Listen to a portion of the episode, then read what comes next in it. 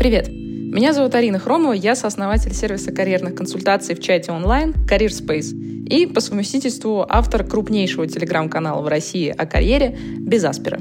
Мы собрали для вас на этой подкаст-площадке записи карьерных эфиров, которые каждый понедельник в 19 часов по Москве проводятся в том самом телеграм-канале «Без Аспера». Ссылочку в описании этого эпизода вы найдете, можете подписаться. Каждый карьерный эфир — это ответы на вопросы про работу и карьеру от наших подписчиков. Чтобы я ответила, кстати, на ваш вопрос, заполните короткую форму в описании этого эпизода, и, возможно, уже в следующем эфире вы услышите на него ответ. Кстати, если у вас есть не просто вопрос, но настоящая карьерная задача, которую вы хотите решить, например, найти работу за границей, понять, как развиваться дальше в своей профессии, как перейти в другую профессию, из чего начать, очень частый вопрос, между прочим. Да или просто вы хотите составить классное резюме или научиться писать сопроводительные письма. Приходите к нам в нашу карьерную поддержку от Career Space, мы со всеми этими вопросами и многими другими вам поможем. Кстати, целый месяц карьерной поддержки будет стоить 7990 рублей по специальному промокоду «Подкаст». А для сравнения, один час карьерного консультанта в среднем по Москве стоит от 5 до 10 тысяч рублей. А здесь с вами будет работать команда экспертов на протяжении целого месяца. В общем, все ссылочки на все вы найдете в описании эпизода. А теперь погнали к вопросам. Так, первый вопрос у нас от э, Евгения на собеседовании чаще всего в консалтинг спрашивают, как вы относитесь к переработкам. Это такая данность, просто принять ее и простить, или можно попасть на работу и при этом не перерабатывать. Но здесь важный момент и важное уточнение, да, то, что вы говорите о том, что вы собеседуетесь в консалтинг. В консалтинге по-другому не будет. Консалтинг, он и в Африке. Консалтинг – это такая индустрия, где вы всегда будете перерабатывать. Ну, то есть без этого консалтинг бы не существовал надо понимать, как он работает. Да? То есть э, консалтинг э, чаще всего, ну, если мы берем там какое-нибудь престижное особенно направление, типа бывшей большой тройки там, или какого-нибудь юридического консалтинга, типа там Скадена какого-нибудь, да, Хоган Лоус и так далее, а, приходят очень богатые компании, у которых есть деньги на то, чтобы а, дорогие консультанты в дорогих пиджаках, а, юбках, там, не знаю, еще в чем-то, а, сделали им срез того, что эта компания делает правильно и неправильно. Ну, то есть вы априори понимаете, да, что люди приходят, заказывают такие услуги, требуя к себе ну, какого-то определенного отношения с приставкой VIP, да, Соответственно, а, и люди, которые работают на этих клиентов, то есть те же associate, не знаю, партнеры, там, аналитики, в общем, на кого там собеседуетесь в консалтинге, они тоже как бы, да, работают э, на клиента, который платит им много-много денег, и за это хочет себе особого отношения. Поэтому, ну, консалтинг э, априори не может быть истории, где вы такие, оп, в 9 часов пришли, в 18 часов вечера ушли. Ну, нет, ребят, это так не работает. У консалтинга есть огромное количество плюшек, э, у которых нет у большинства компаний на рынке. Это типа там и такси тебе до дома и обратно, и утром, и вечером. И ДМС огромное просто там на всю твою семью. А, и вот чуть ли там не спальня тебе в офисе только для того, чтобы ты постоянно там работал и не отвлекался от своей работы. И бесплатные обеды. Ну, короче, куча, куча хренового всего, только чтобы ты работал на клиента, который платит очень много денег. И если вы попадаете в такую как бы индустрию, то, конечно же, ожидать того, что вы не будете в ней перерабатывать, ну, это, мягко говоря, наивно. То есть я не встречала консультантов, которые работали бы меньше 12 часов. И, ну, там, в свое время я тоже в консалтинге работала в Executive Search, просто немножко в другом направлении, да, и там, ну, было, наверное, чуть-чуть помягче в каких-то временах, вот. Ну, в целом, как бы абсолютно вся та же история. Так работает консалтинг. Если вы не хотите перерабатывать, то просто туда не ходите. Вот и все. Конечно, есть огромное количество других компаний и других индустрий, где переработки нормой не считаются. Но тогда глупо ждать тех же привилегий, да, которые дает консалтинг. Э, вот и все. То есть э, вопрос того, чего вам хочется, чем вы готовы пожертвовать. Да, люди, которые работают в консалтинге, они жертвуют очень много, многим. Они живут на работе, они полностью отдаются проектам. У них очень много психологических проблем. Многие из них, э, ну, женаты фактически на своей работе, и у них нет там никакой личной жизни. Ну, то есть выбирать надо. Вот и все. А, едем дальше. Вопрос от эм, Ангелины, можешь ли дать конкретные советы слэш-шаги, как студенту прокачать бизнес-кругозор, который ты часто упоминаешь в эфирах? И спасибо большое за эфир, они очень полезны, ты крутая. Да, спасибо. Эм, да все просто, я бы, я, я не просто говорю о бизнес-кругозоре довольно часто, я очень часто говорю о том, как его прокачивать. Для студентов все, все, все достаточно просто, потому что вам надо хотя бы какие-то базовые вещи понимать вообще о том, как этот мир работает, да. Читайте деловую прессу, читайте хотя бы РБК, читайте Forbes, э, читайте ведомости, ну хоть что-нибудь читайте. И каждый день читайте. Вы должны понимать, что вы читаете. Если вы читаете какую-то статью, и вам какое-то слово незнакомо, вот заведите себе замечательную привычку идти и это слово гуглить и читать статью на Википедии, которая объясняет, что это слово значит, как оно связано с другими понятиями, терминами и так далее. И вот если вы заведете себе привычку э, читать бизнес-литературу и гуглить все то, что вам в этой бизнес-литературе непонятно, вот ваш бизнес-кругозор типа там за полгода-год расширится в разы. По-моему, это самый действенный метод. Метод номер два – это постоянное общение с людьми, а, которые, которые работают в каких-то других индустриях, других компаниях, а, вообще живут другой жизнью, нежели живете вы. Постоянное общение с ними – это, знаете, как опыление, да, то есть вы постоянно что-то вытаскиваете из их жизни, из их, не знаю, там, а, компаний, индустрий, в которой они работают. Очень хорошо в этом плане обычно функционируют вузы типа там вышки, да, или там финашки. Там ребята часто на третьих-четвертых курсах уже вовсю работают в разных компаниях. И вот если вы просто общаетесь, да, там крутитесь в этом э, кругу, э, как-то обмениваетесь новостями с вашими однокурсниками, одногруппниками и так далее, то вы тоже сильно вкачиваете свой бизнес-кругозор. Начинаете понимать, что вот мир, он очень разный, в нем есть очень много разных направлений, индустрии и так далее. И вот таким образом вы кросс-опыляетесь. Вот. Следующий вопрос от Артема. Участвовал в кейс-чемпионате от Авито и карьерного цеха для Авито Bootcamp. Занял одно из топовых мест в рейтинге участников. Дальше должно быть два собеседования с представителями компании. Отличается ли отбор на подобные программы, то есть подготовки слэш-стажировки от полноценного собеседования? На что стоит обратить внимание при подготовке? Эм, я не знаю, честно говоря, что, до, что до собеседования тестировал карьерный цех да, вместе с Авито. Понятия не имею, то есть э, что это были за ну, какие-то там э, тестовые задания, что это были за задачки, э, на чем в итоге там зиждется этот рейтинг. Соответственно, мне сложно из этого сделать вывод, а что будут спрашивать на собеседовании. Потому что обычно э, на собеседовании, ну, там, хотя бы часть времени уделяют э, хардам, заставляют иногда там какие-то задачки прямо в моменте решить, а посчитать что-то. То есть, если это карьерный цех, они, насколько я знаю, там фокусируются на рейтинговании продуктов, и на этом, собственно, все. Соответственно, если это что-то связано с продукт менеджментом то, скорее всего, ну, поспрашивают на собеседовании вообще, что, что вы понимаете э, на базовом уровне про продукт менеджмент про какие-то базовые метрики, э, проведут какую-нибудь э, задачку, попросят вас ее решить, ну, задачку реальную, вот, э, посчитать что-нибудь, ну, то есть стандартные вещи достаточно. Вы говорите, что тут типа у вас вроде как два собеседования должно быть, да, вот я думаю, что на первом собеседовании это будет сто процентов э, хардовая история, то есть что-то вас там сильно будут спрашивать по хардам.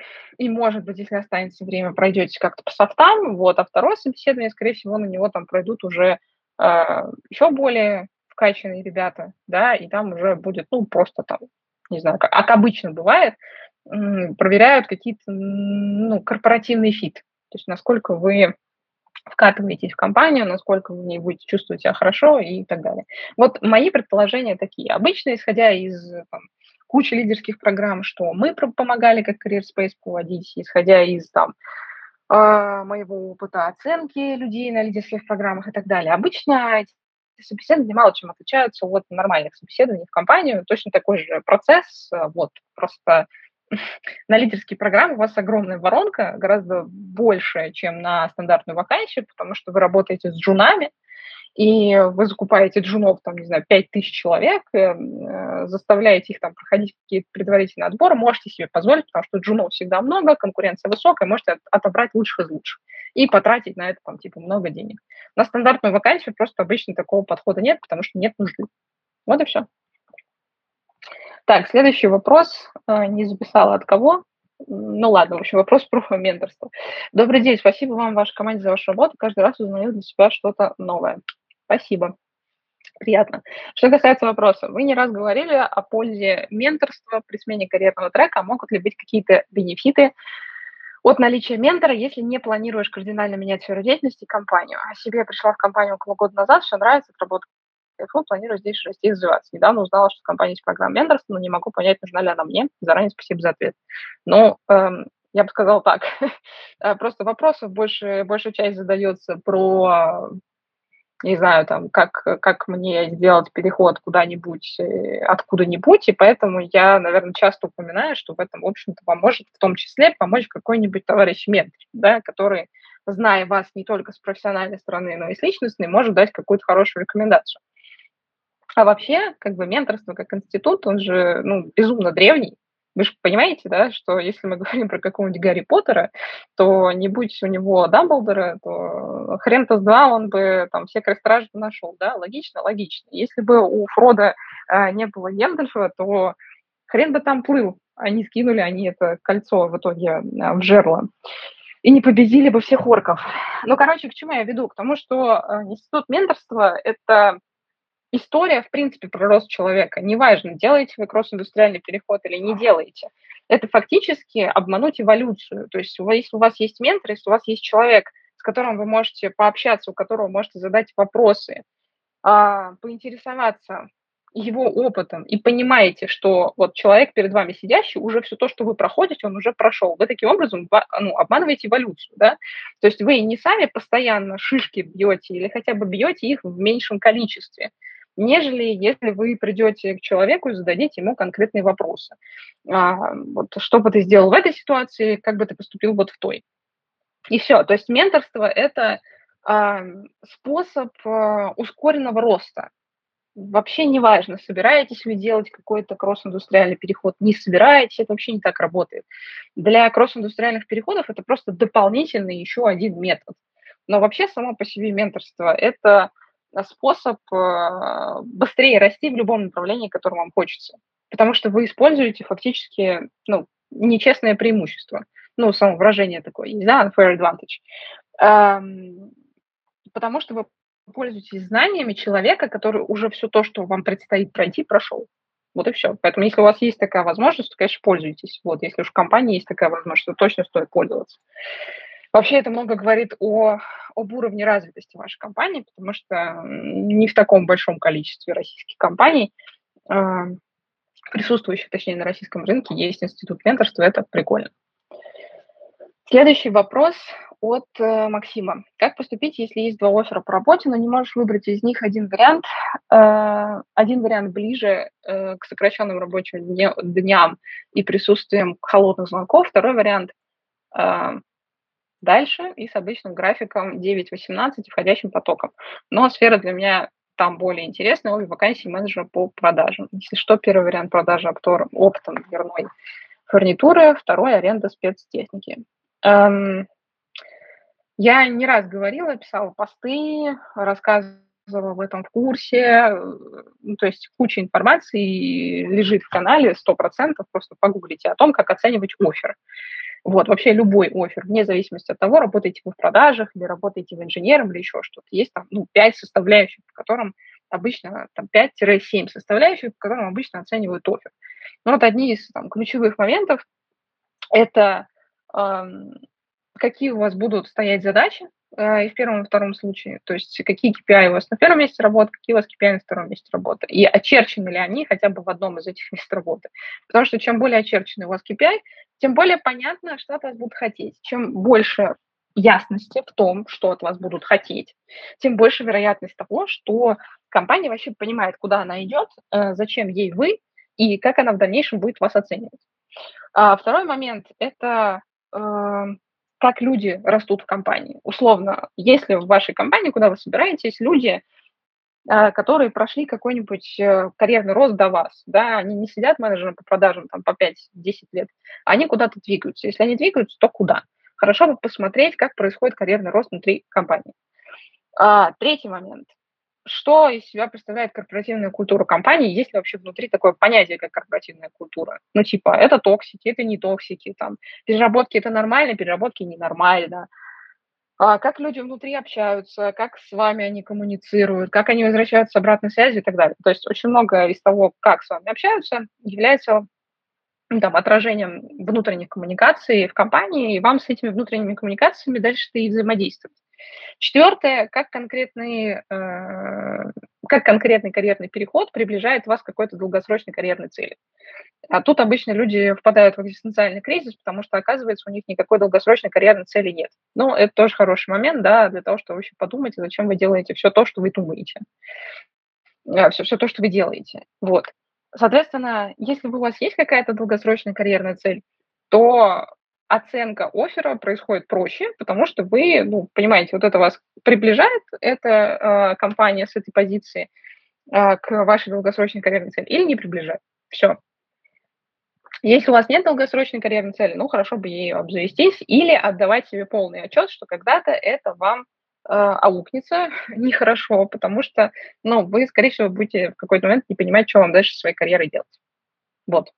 Это там четыре основных момента. Я повторюсь, что там есть еще как минимум три, а, на которые стоит обратить внимание. Посмотрите, пожалуйста, в канале, поищите по ключевым словам, найдете этот пост. Я точно его писала там год, наверное, назад, может, чуть больше. Вот, а мы поедем э, к другим вопросам, потому что у нас их много. Э, вопрос от Михаила. Здравствуйте, Арина. Огромное спасибо за то, что находите время поделиться своей экспертностью. Это бесценно. Спасибо большое, что слушаете. Вопрос. Есть мнение, что профессиональный рост работника во многом зависит от его руководителя. Можете ли вы описать руководителя, рядом с которыми расти точно не получится?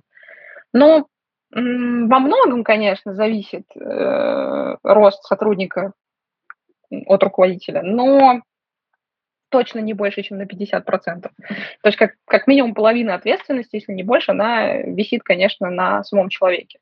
С каким бы замечательным руководителем ни был, если человек э, не хочет развиваться, не знает как, не понимает э, вообще зачем или, или просто тупит, то что бы с ним ни делал, ты какие бы варианты ты ему не предлагал, он не будет расти. То есть от руководителя, конечно, зависит кое-что, но от сотрудника зависит больше.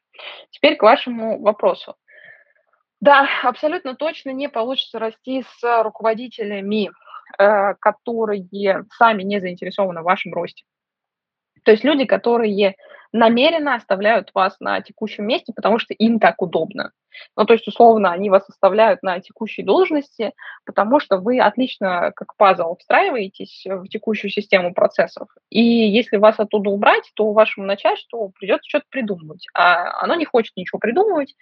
И, соответственно, давать ему э, там, возможности роста для вас тоже никакого смысла нет. И вот начинается вот эта вот такая манипулятивная игра из разряда «вот ты на своем месте лучше». У меня есть кейс человека, который проработал со своим руководителем таким 8 лет а, в компании на одном месте. Вот. А, и в итоге его руководитель просто ушел в другую компанию, а, не взяв с собой того предыдущего замечательного сотрудника, который 8 лет с ним вот рука об руку просидел. Хотя, между прочим, этот руководитель, в общем-то, обещал, что возьмет его с собой. Но в итоге, в общем, выяснилось просто, что человеку было очень-очень удобно вот таким образом взаимодействовать со своим сотрудником. Сотрудник тоже, конечно, не знаю, чем он думал, э, очень наивно было полагать, э, да, и верить 8 лет э, завтракам своего руководителя руководителя, но факт остается фактом. В итоге, в общем, на место этого руководителя пришел новый чувак, он э, уволил этого сотрудника, и тот в итоге много лет был без работы, вот потом полностью там сменил вообще свой род деятельности, чуть ли не уехал делать вино во Францию, но факт остается фактом. Человек там оставался в довольно-таки тяжелой жизненной ситуации. Вот, это, наверное, самый распространенный тип руководителей, с которыми точно не получится э, расти.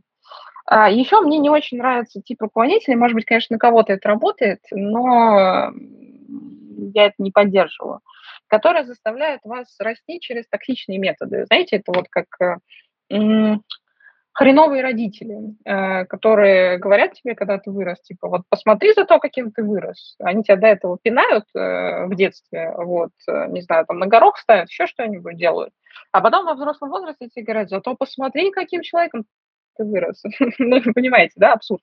И примерно как бы такими же методами иногда руководствуются и хреновые начальники, которые, там, не знаю, унижают вас, токсичат, публично оскорбляют, э, и вы из каких-то моральных побуждений, да вот, да я ему покажу, что нет, я не говно, и вот это вот все, начинаете, ну, как-то вот из протеста тип, типа расти. Вот. Я не терапевт, я не буду углубляться потом в какое количество психологических травм, выгорания и депрессию это может вылиться.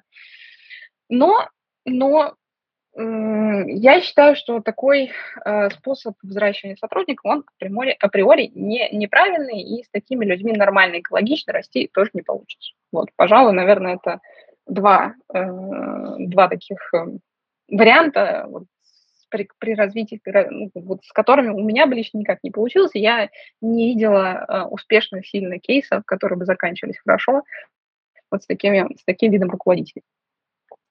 Так, следующий вопрос от э, Екатерины. Арина, привет. У меня вопрос. Есть короткие места работы, 1-3 месяца, которые я не указываю в резюме. Остальные места длительные, по нескольку лет. Соответственно, если меня прямо не спрашивают на интервью о том, что я делала в тот момент времени, я про эти короткие эпизоды не рассказываю. Но бывают компании, у которых в конце есть проверка службы безопасности. Они запрашивают либо электронную справку, либо просят э, перечислить места в соответствии с трудовой в анкете. Понятно, что здесь уже не будешь скрывать, и получается, что ты как будто ввел нанимателя в заблуждение. С другой стороны, если на интервью не расспрашивали конкретно, не будешь ли же ты раскрывать все детали в духе «я не договорил». А как быть в такой ситуации, как красиво ответить, если будут, ответ... если будут вопросы после сверки с службой безопасности? Ну, Давайте так. Э, во-первых, э, служба безопасности есть не везде, да, то есть тоже надо понимать, что не во все компании, куда вы будете подаваться, есть служба безопасности. Это первое. А второе, э, ну, то есть уже, да, уменьшается количество как бы, вероятности того, что вы обязательно на службу безопасности наткнетесь. Второй момент, который тоже надо помнить, служба безопасности не всегда как бы сверяет, и чаще всего даже не делает этого, не сверяет ваше резюме а, с тем, что у вас написано в трудовой книжке. То есть они, ну, как бы, они запрашивают же у вас все данные для того, чтобы там узнать, в том числе, я не знаю, там, э, не, не наделали вы чего-нибудь там на уголовную статью какую-нибудь или еще на что-нибудь в этом роде. Не всегда у них есть задачи, чаще ее нет. Сверять там то, что у вас написано в резюме, и то, что у вас написано там в, э, в реальной трудовой. То есть СБ, оно иногда при, может преследовать совершенно другие цели. И второй момент, который надо помнить, да, вас просто могут об этом никогда не спросить. Третье. Если все-таки так случилось, что служба безопасности чего-то там передала вашему нанимающему менеджеру, и у вас возникает, и у них возникает вопрос, а чего это такое было, ну, можете так и сказать, что вот э, было несколько там коротких мест работы, в зависимости, кстати, от того, как вы там работали, на трудовом договоре или на ГПХ, тоже, тоже могут быть варианты. Потому что ГПХ, он тоже вносится в трудовую книжку, насколько я помню и, э, или, или какой-то запись или что-то в этом роде. Могу здесь путать, но почему-то мне кажется, что вносится. Соответственно, здесь тоже могут как бы быть э, варианты обоснования, чем вы там занимались. Например, делали какой-то, не знаю, там, проект, и вам платили по КПХ. Если у вас все-таки был там трудовой договор, и вот вас прям просят пояснить, ну, так и поясняйте, что, да, были вот такие вот э, места работы, вот конкретно там вот это вот место э, я покинула, и дальше вам надо продумать легенду, э, почему вы это место покинули, чтобы эта легенда звучала так, что вы не обкладываете какашками вашего предыдущего э, работодателя, потому что это всегда красный флаг для нанимающей стороны, так делать не надо, даже если ваш предыдущий работодатель действительно был мудаком. Ну, просто не надо так делать. Э, про бывших либо, хорошо, либо никак. Вот это я тоже всегда говорю. Вот, поэтому просто продумайте легенду того, как вы будете отвечать на этот а, вопрос. Ну, не знаю, ну, придумайте что-нибудь из разряда, если это было в 22 году, ну, ё-моё, в 22 году у всех происходило просто все. Да, там, не знаю, наняли вас, а потом сократился бюджет, на вас не хватило денег, и вот вам предложили соглашение там сторон не знаю, наняли под какой-нибудь новый продукт, этот продукт загнулся в итоге. А, еще что-то. Ну, то есть э, подумайте, придумайте легенду. Вот, может быть, даже придумать ничего не надо, я просто не знаю реальные, э, реальные причины вашего ухода. Вот, то есть, может быть, там действительно придумывать ничего не надо, и ровно то, что я описываю как легенду, может быть, это было реальностью. Вот и все. Так, следующий вопрос от Егора. Мне 25 лет, на собеседованиях некоторые работодатели удивляются моему возрасту и говорят, что у них есть опасения по поводу того, как я буду взаимодействовать с коллегами старше, особенно если они будут моими подчиненными. Расценивать ли это как эйджизм, как отвечать на такие вопросы, нужно ли продолжать собеседование в этой компании. А, по скрипту мой реальный опыт релевантен вакансиям, полное соответствие опыту работы и опыту управления людьми. Ну, давайте я начну с того, что э, в России очень распространенный иджизм в обе стороны. То есть у вас есть очень небольшой промежуток времени в этой жизни, когда вы такой весь на расхват. Это, знаете, это так лет где-то с 27 по 37. Вот у вас есть 10 лет э, в России для того, чтобы к вам в целом не возникало никаких вопросов особо. А, потому что все, что до, если вы успешные, к вам будут вопросы, э, типа, ты кто вообще тут выскочка? Я, просто не с потолка это беру, да, как мне 27, и я прекрасно знаю, что такое делать бизнес, когда тебе 24. Я прекрасно знаю, что такое разговаривать э, со своими там руководителями, клиентами, э, кандидатами, когда тебе 22. А, и, может быть, даже никто там не знает, что тебе 22, но ты просто не обладаешь э, внешностью там какой-нибудь инстасамки, да, и выглядишь на свой возраст или чуть моложе. И, соответственно, все время чувствуешь себя вот этим вот самым э, верблюдом, э, которому все говорят, что он, что он верблюд, а он должен доказать обратное. Вот. Соответственно, эйджизм как бы в России это абсолютно ну, ну, базовая история, приходится с ней как-то жить, ну, то есть э, расти дальше, не обращать на это внимания, просто продолжать делать круто, чтобы ни у кого не возникло никаких вопросов. А если эти вопросы возникают, то как бы отдавать себе отчет, что они там, скорее всего, многие, кто вас там как-то обсуждают, еще что-то, это скорее какая-то латентная зависть, так или иначе. А, вот, потому что не все же такие успешные в 25, 27 или 30. Вот, но это так, это просто присказка к, вашему, к вашей ситуации, к тому, что в России очень короткий промежуток, когда к вам вообще не, не бывает вопросов. Потому что после 37 начинаются другие вопросы, типа, а что ты достиг? А вот почему тебе 37, а ты еще не генеральный директор какой-нибудь компании с 20 тысячами а, людей в подчинении. Вот. Все же хотят 35-летнего SEO, у которого 15 лет опыта работы, вот, и вообще он отлично выглядит, и есть у него фигово туча лет релевантного опыта. А, с другой стороны, как бы, когда вы приходите в компанию, вам с порога начинают, ну, как бы, такие вопросы задавать, э, ну, я бы сильно призадумалась, да, идти в такую компанию или нет. Ну, то есть они же читали ваше резюме, они же видели ваш опыт, значит, они вас позвали на интервью, а, не за ваш там, возраст или не вопреки ему, а за ваш опыт. И дальше начинаются вопросы про, про возраст. Ну, на мой взгляд, это так себе.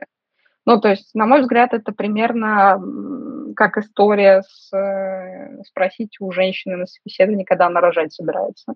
Тоже не с потолка беру, меня тоже спрашивали, поэтому, ну, я считаю, что это не ок. Я считаю, что это, ну, трэш. Я считаю, что так быть не должно. Если бы, ну, мне задавали настолько прямые вопросы, я бы, ну, как бы задала какие-то встречные, типа, «А у вас не было никогда прецедентов, когда, там, не знаю, молодые люди управляли более старшими, или почему для вас это является, ну, триггером, да, почему вы задаете этот вопрос. То есть я так понимаю, что у вас таких прецедентов не было.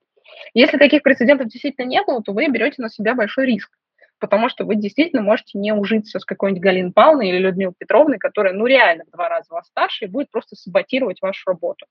То есть, когда вам задают такие вопросы, вы должны понимать, что вам задают не просто так. А, потому что если у человека, у команды, у компании уже есть опыт, и для них абсолютно ок, когда приходит человек и управляет командой, который старше его, таких вопросов обычно не возникает. Соответственно, нет прецедентов. А если нет прецедентов, то, ну, все может быть плачевно. Поэтому я бы, наверное, ну, крест прям сразу не ставила, но большой-большой-большой жирный такой э, красный значок, да, на полях бы поставила насчет таких вопросов. И если бы у меня были еще варианты, да, там, а, куда пойти работать, я бы, конечно, пошла куда-нибудь в другое место, вот, а не там, где меня спрашивают про возраст и еще про какую-то мою дополнительную сильно личную информацию. Все. Следующий вопрос от Анны. А, собираюсь поменять сферу, сейчас работаю в сфере социологических исследований, хочу идти во фронтенд разработку, а, прохожу курсы. В текущей компании мы план развития на полгода вперед. А в мои планы уже не входит развитие в сфере социологии. Стоит ли говорить с руководителем о своих планах поменять сферу и в целом какие есть советы по совершению такого карьерного перехода? Ну, смотрите, если вы не собираетесь в своей текущей компании становиться фронтенд-разработчиком, то есть вы собираетесь из вашей текущей компании уходить куда-то в другое место в фронтенд-разработку, то все зависит, конечно, от ваших эм, взаимоотношений с вашим руководством. Но глобально, наверное, как только вы скажете, что вы собираетесь уходить в а, совершенно другое для вас направление деятельности, но на вас могут начать смотреть иначе. Более того, есть случаи, когда человек такое говорит, его увольняют следом. Я не говорю про все компании, есть нормальные компании, которые относятся нормально, э, которые договариваются со своими сотрудниками и по новой специальности, например, э, внутри их удерживают, потому что они просто клевые сотрудники. Но есть компании, которые есть руководители, которые ведут себя совершенно по-другому и часто неадекватно, поэтому мне очень сложно судить, потому что я не знаю, какие у вас отношения с менеджером, с вашим. Но в любом случае, если вы не собираетесь оставаться в текущей компании фронтенд-разработчиком, не собираетесь как-то просто перемещаться внутри, я бы, наверное, сначала все сделала, да, э, сначала бы полностью совершила этот переход, ну, там, отучилась бы и так далее, там, подобное, получила бы офер уже, там, не знаю, во фронтенд-разработку, от какой-то там компании. И после этого начала бы уже разговор со своим, а, со своим начальством насчет его там потенциального ухода или еще что-то в этом роде. То есть, э, ну, еще раз повторюсь, все очень сильно зависит от э, ваших отношений с вашим руководством, но просто имейте в виду, что разные люди по-разному реагируют на вот такую вот, ну, откровенность, честность, э, и иногда она не очень поощряется. Вот. Хотя я всегда за максимально честный подход, просто, к сожалению, опять же, ты, ты можешь э, ну, там, за себя честно сказать, и то, какая реакция будет у тебя. А за человека, который вот напротив сидит, ты никогда на 100% не знаешь, какая у него будет реакция. Вот, и чем это может для тебя в итоге закончиться. Так, следующие вопросов нет что от Александры, поэтому с, с позволения Александры я выберу один, потому что есть еще куча других вопросов, на которые мне тоже хочется ответить. А что сейчас происходит на рынке труда в IT э, сфере в России и за рубежом? Ну, очень обширный вопрос, если честно. Но давайте как-нибудь э, немножко сузимся. А, в России в IT-сфере э, происходит ровно то, что происходило практически год назад. То есть все очень непонятно. То есть, с одной стороны, есть большой дефицит кадров, потому что люди уехали, и этих людей чем, кем-то надо заменять. И есть люди, которые, например, уезжали, продолжая работать на российские компании удаленно, но кто-то гласно, кто-то негласно из больших IT-компаний они сказали, ну все, лавочку сворачиваем, теперь вы возвращаетесь в Россию и ходите, ой, в офис. Ну и после этого еще какое-то количество людей отвалилось, кто-то вернулся, ну кто-то отвалился, и, соответственно, ну просто людей э, в каких-то направлениях сильно не хватает. Это с одной стороны. С другой стороны, э, за счет того, что большое количество бизнесов, ну, непонятно, как себя чувствуют, и все еще потихонечку там ужимаются. А получается ситуация, когда новых вакансий в определенных отраслях не открывается или открывается существенно ниже. Третья история – это то, что на рынок как вываливалось огромное количество джунов, так и вываливается. А даже в условиях э, нехватки каких-то людей и даже в условиях, что джуны готовы работать, там, не знаю, ходить в офис, их все равно неохотно берут. И я прекрасно понимаю, почему. Потому что человек, вышедший из онлайн-школы, считающий теперь себя просто богом разработки, при этом а, с абсолютно нулевым портфолио, не умеющим просто ничего, приходящим к своему работодателю и говорящим, ну, что, я готов поучиться за твой счет, вот, никогда, пожалуйста, не говорите это в интервью, вот никогда, просто вот зарекаю вас. Вот не говорите, что вы любите учиться, вот, не говорите, что вы готовы учиться, потому что для работодателя это звучит так. Ты придешь, будешь получать свою зарплату, а я ищу за то, что ты будешь обучаться у меня на рабочем месте, вместо того, чтобы работать, а, ты будешь у меня учиться. Ну, какого хрена? я вообще-то, ну, как бы ищу человека, который уже просто придет и будет делать свою работу. Вот, то есть противоречий очень много с одной стороны, людей как бы не хватает, с другой стороны, те люди, которые есть, которые готовы работать, их не нанимают, потому что и так слишком много нормальных людей уехало, а процессы в том числе, они держатся на людях. А, и не хочется, чтобы там IT-сервисы просто брали и обваливались, потому что раньше были нормальные медлы разработчики, а теперь мы понабрали джунов, и у нас там крашится все каждый день. Понимаете, да? То есть в России все вообще ни хрена непонятно, и вот, ну, год там общаешься с коллегами как-то по цеху, ни, никто не понимает, как бы, чего происходит до конца, ну, как бы, чем это закончится. Ни краха никакого глобально не происходит, ни роста, за исключением отдельных отраслей, всем понятно, да, каких тоже не происходит. Очень странная ситуация. Что касается ну, происходящего за рубежом, то там как раз-таки, мне кажется, все более-менее прозрачно. Там рецессия потихонечку подбирается. Почему так происходит, я уже тоже много раз объясняла, потому что там, в ковидные времена очень много сервисов пооткрывалось, туда набиралось очень много людей под новые рынки, под все дела, плюс перло все, что перло последние там, не знаю, три, три года, наверное, да, а, на бирже. А, и вот этот пузырь, он как нагревался, нагревался, нагревался. Потом, как обычно с пузырями бывает, они начинают лопаться. И вот сейчас э, за счет разных причин. И за счет э, внедрений там кучи автоматизации разной, и за счет того, что продукты отдельные, которые запускали, не взлетели, а, и за счет того, что надвигается рецессия там в куче вообще в половине, короче, развитого мира компании начинают думать э, не только о том, сколько они стоят, да, но и сколько у них реально денег в кэше, то есть какая у них прибыль. Для того, чтобы эта прибыль была, они, очевидно, начинают сокращать сотрудников. Поэтому все, что видите сейчас в IT-компании за рубежом, вот там идут а, сокращения идут уже достаточно долго, и я думаю, что еще какое-то количество времени они продолжатся, никуда не денутся. А если ситуация на рынке станет хуже, я имею в виду, в принципе, там, допустим, на американском рынке, да, где, не знаю, там 8 из 10 крупнейших компаний мира вообще э, сидят, то ну, будут, будут еще более жесткие сокращения. Вот и все. Ну, то есть Ничего не могу сказать конкретного, потому что никто ничего не может сказать конкретно. Могу только проанализировать вот то, что было там за последний год в России, за рубежом, и, исходя из этого, дать вам ну, вот, какие-то зерна да, для мыслительной деятельности. Но на это, пожалуй, все. Следующий вопрос от Кристины. Арина, спасибо за ваш труд, вы делаете невероятно. Вот, спасибо большое. А, я сейчас работаю в крупной компании в TND, то есть Training and Development.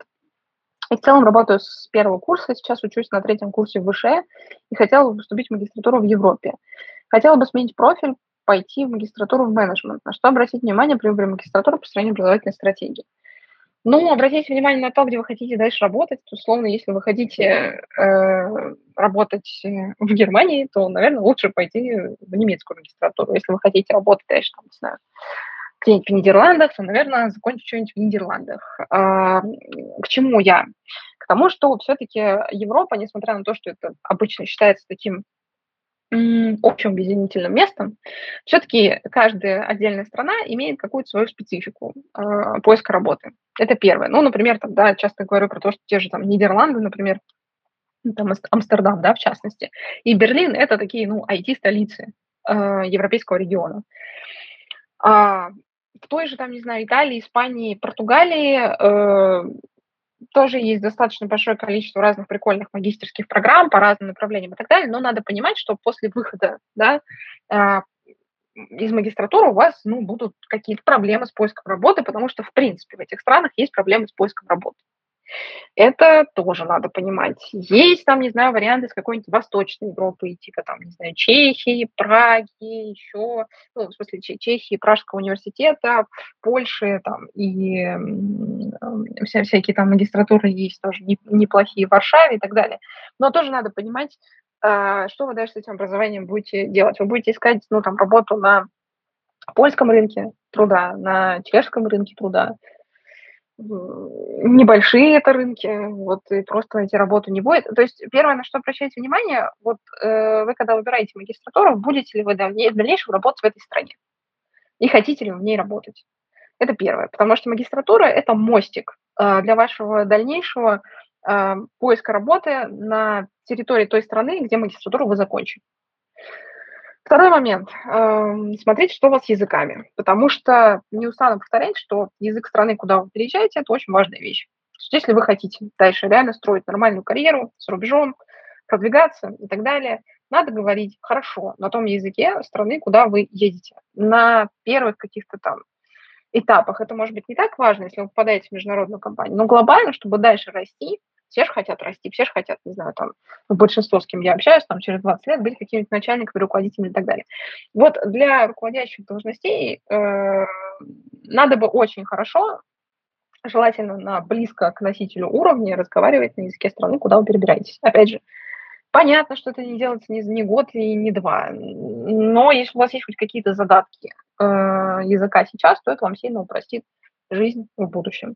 Ну и третье, смотрите на то, в чем сильна э, отдельно взятая страна с точки зрения, опять же, образования. То есть в целом в Европе везде неплохое образование, но где-то все-таки программы лучше, где-то хуже. Опять же, там айтишные программы разные есть в Берлине неплохие, там в итальянской, например, э, в Италии есть различные экономические программы очень неплохие. Если мы говорим там про менеджмент, ну, можно, наверное, разные страны смотреть, рассматривать. Вот. Имейте вот эти вот три вещи в виду. Следующий вопрос. Э, добрый день. Интересно, вопрос от Кирилла. Добрый день. Интересно наличие кейсов релокации в сфере телекоммуникаций – может ли инженер или проектный менеджер из условно Билайна слэш МТС найти работу в Deutsche Telekom, Vodafone и так далее? Ну, у нас есть кейсы достаточно много, и релокации из индустрии телекоммуникаций. Я не могу сказать, что это инженеры именно, и что вы вкладываете в позицию проектного менеджера, мне тоже не совсем понятно, потому что проектные менеджеры бывают супер разные. Вот. Это IT-проект классический, это нечто вроде проектного менеджера, которое выросло из чего-то другого, и теперь называется проектный менеджер, условно, не знаю, был каким-то бизнес-аналитиком, вот теперь в какой-то определенной группе проектов и продуктов. А, это проектный менеджмент. То есть ну, очень, очень много оговорок. Глобально из самой индустрии телекоммуникаций можно найти работу и не только в самом телекоме, но и в смежных различных областях. То есть не просто так, там разные компании, в том числе консалтинговые, подразделяют свои практики там условно на IT and telecommunications, да, то есть обычно люди, которые э, обладают работой в телекоммуникациях, они еще могут переходить в разные, в разного рода и вида IT-компаний. Вот. Поэтому, отвечая коротко, кейсы есть, дальше надо смотреть, что, что конкретно, чего вы хотите, какой у вас опыт, э, там, на каком, не знаю, горизонте, какого количества времени вы хотите переехать и в какую страну. Вот. Очень-очень-очень много дополнительных нюансов. Так, следующий вопрос от э, Виктора.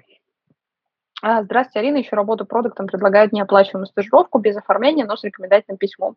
Стоит ли соглашаться? Является ли проблемой, проблемой отсутствие записи в трудовой? Заранее спасибо.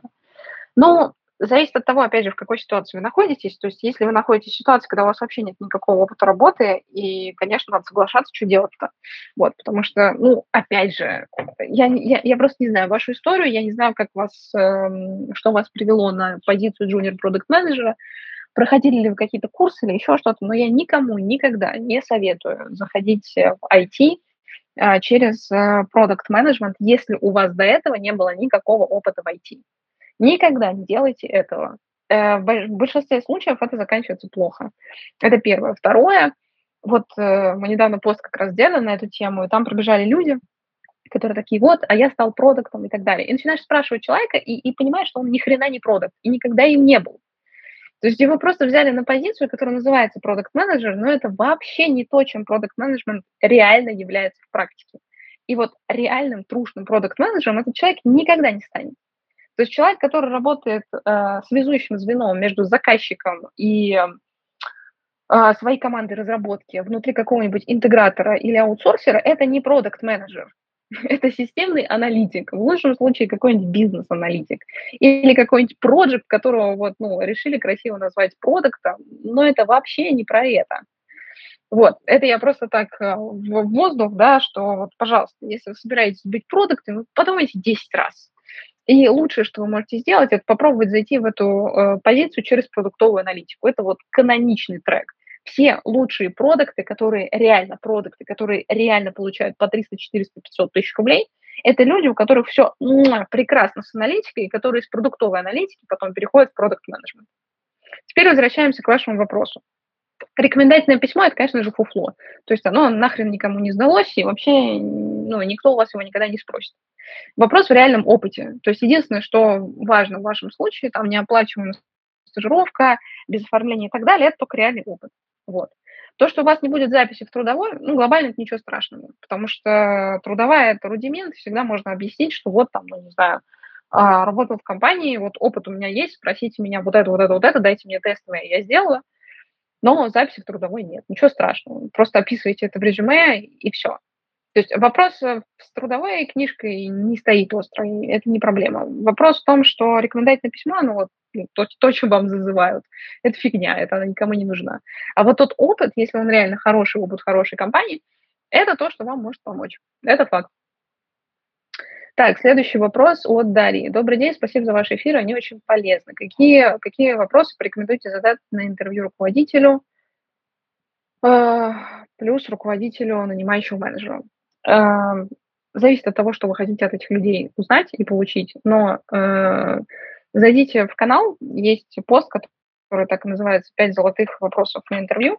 Просто вбейте «Пять золотых» или там «Пять золотых вопросов», вы у меня в канале это увидите, и там есть пять вопросов, которые я описываю, почему их надо задавать, и что ответы на эти вопросы вам дадут. Дальше посмотрите, что можно переложить на вашу ситуацию, что конкретно вы хотите от этих людей узнать.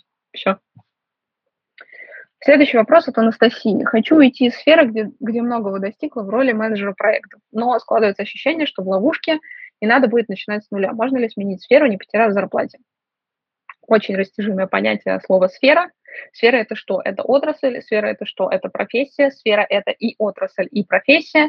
Обычно, э, ну, как бы существует такое правило, да, негласное, которое мы тоже в Career Space вывели, что сменить относительно безболезненно можно либо одно, либо второе. А сменить и первое, и второе одновременно невозможно. Условно. Можно поменять профессию, и это будет кросс-функциональный переход, а, но, скорее всего, вы будете его делать в одной и той же индустрии. Можно сменить индустрию, то, условно, вы работали в ритейле, а теперь, там, не знаю, будете работать где-нибудь в промышленности. Но при этом не будет кросс-функционального перехода, то есть не будет смены профессии, просто поменяйте индустрию. Исходя из того, что вы описали, я, к сожалению, не понимаю, что такое менеджер проекта, а, я не понимаю, куда вы собираетесь переходить, и я не понимаю, что для вас э, смена сферы. Вот. Вы можете с этим вопросом прийти, э, оставить заявку у нас на карьерной поддержке, что вы хотите, просто детальнее рассказать, и наши ребята с вами свяжутся и ответят, смогут ли вам помочь. Ну или, по крайней мере, сориентируют вообще, как бы стоит вам к нам приходить или нет, и куда вам, возможно, стоит пойти для начала, чтобы потом уже прийти к нам. Вот. Следующий вопрос а, от Марии. Спасибо за эфир, помогаете разобраться в многих ситуациях. Круто. Спасибо большое. Вопрос такой. Работаю графическим дизайнером 4 года. Сейчас самостоятельно изучаю UX UI. Планирую дальше развиваться в этой сфере. Как более экологично сменить рабочее место, чтобы сильно не упасть в зарплате? Сейчас он около 50 тысяч. Начать стажировку в желаемой компании, даже если ЗП ниже, или уже приходить на джуна, или можно даже рассматривать middle. Насколько сложно запрыгнуть на ту же позицию UX UI, если есть опыт работы только в, раз, в граф-дизайне? Ну, скорее всего, у вас будет downgrade при любом раскладе, потому что графический дизайн и UX-дизайн все-таки разные вещи. Да? То есть одно дело вы а, работаете, там, не знаю, с графикой, с картинками и так далее, другое дело вы работаете с experience ом пользователя. Это разные вещи. Ну, то есть, э, конечно, то, что у вас есть опыт в дизайне, в принципе, в каком бы то ни было, это уже большой плюс. То есть вы не начинаете с нуля, вы знаете, что такое фигма, да, вы знаете, что такое там, не знаю, какие-то спринты в проекте, а, вы знаете, на что, скорее всего, так или иначе там реагирует пользователь. То есть у вас есть базовое понимание, какое это смежное с UX-дизайном. Ну, конечно, это все равно немножечко другое ответвление, да. Поэтому, ну, оптимальный вариант – это когда, скорее всего, вы переходите на позицию какого-нибудь джуна э, в UX, э, перед этим подтягивая на каких-нибудь нормальных курсах, э, или, не знаю, там, самостоятельно изучаете кучу разного материала абсолютно бесплатно, без каких-либо курсов. Вот. А, просто для того, чтобы вкачивать понимание, что такое UX. Приходите на джуна, падаете в зарплате и параллельно на фрилансе продолжаете делать какие-то штуки в графическом дизайне. Все. Таким образом, вы не падаете в зарплате, с одной стороны, с другой стороны, вы как бы меняете свою сферу деятельности на виксера, а, в-третьих, да, вы упахиваетесь, но кто сказал, что будет просто? Смена, смена профессии – это никогда не просто, даже если она смежная, это всегда а, дополнительные усилия – это всегда дополнительное время, это всегда это всегда усталость от процесса, это факт. Но если вы действительно задались целью, то, вот, мне кажется, самый безопасный вариант – это уйти вот таким образом на джуна и параллельно совмещать с какими-то фрилансовыми проектами на граф-дизайне. Это вам поможет сохранить какой-то ваш, ваш текущий уровень жизни и не сильно просесть в доходе, а может быть вообще не просесть. Так, а, следующий вопрос. Вот, вот Екатерины. Арина, добрый вечер. Спасибо вам за карьерные эфиры. Очень много полезной информации. Пишу, чтобы узнать ваше мнение относительно моей ситуации. Мне 40 плюс лет, 20 лет опыта работы в консалтинге, слэш аналитики в области коммерческой жилой недвижимости.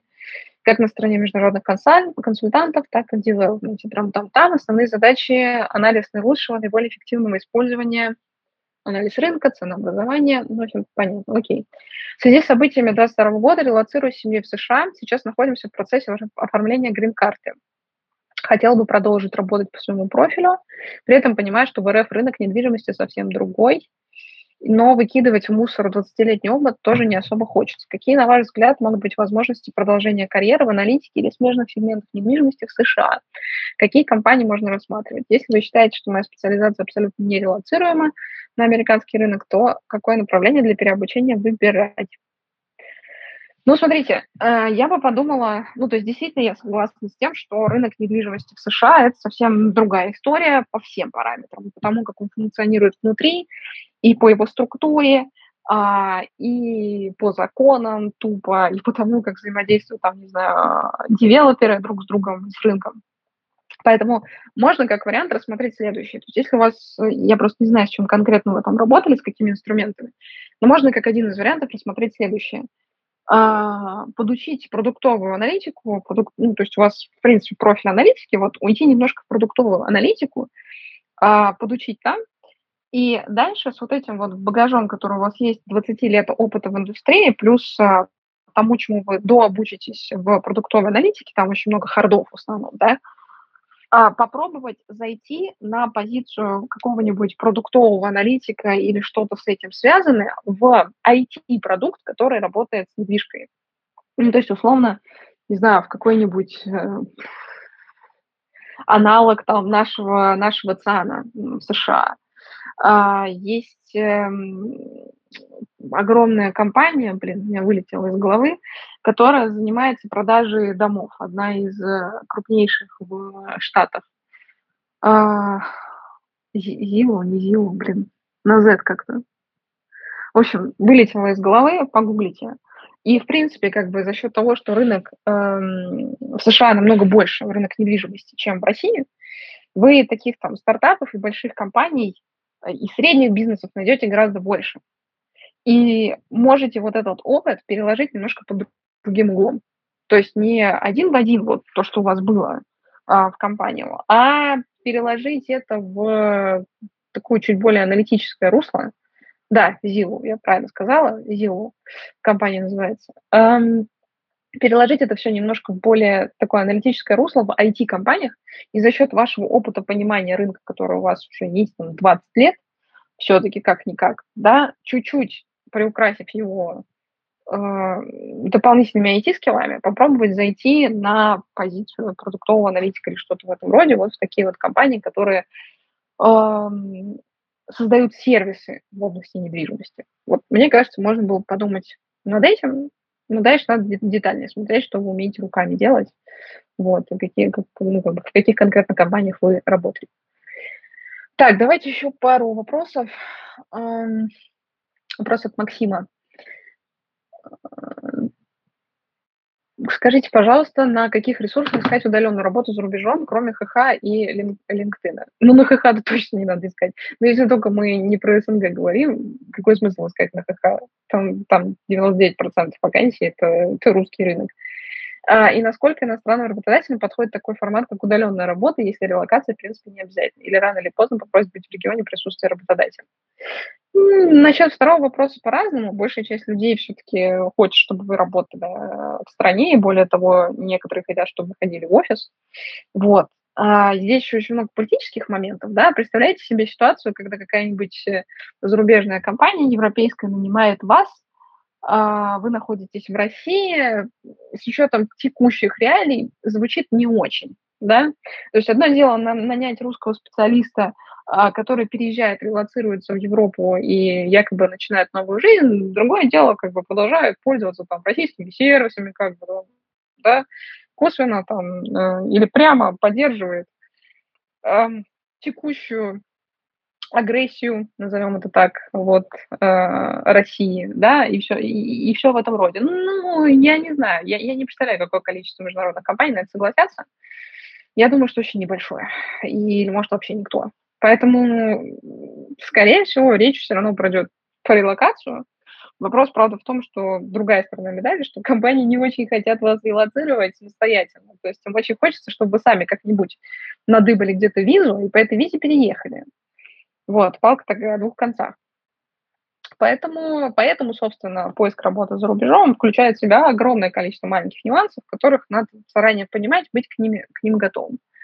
Вот. Но насчет э, э, поиска работы за рубежом, ну, надо использовать зарубежные площадки. Но если вы прям на джоб-бордах ищете, чего я не советую делать, но тем не менее.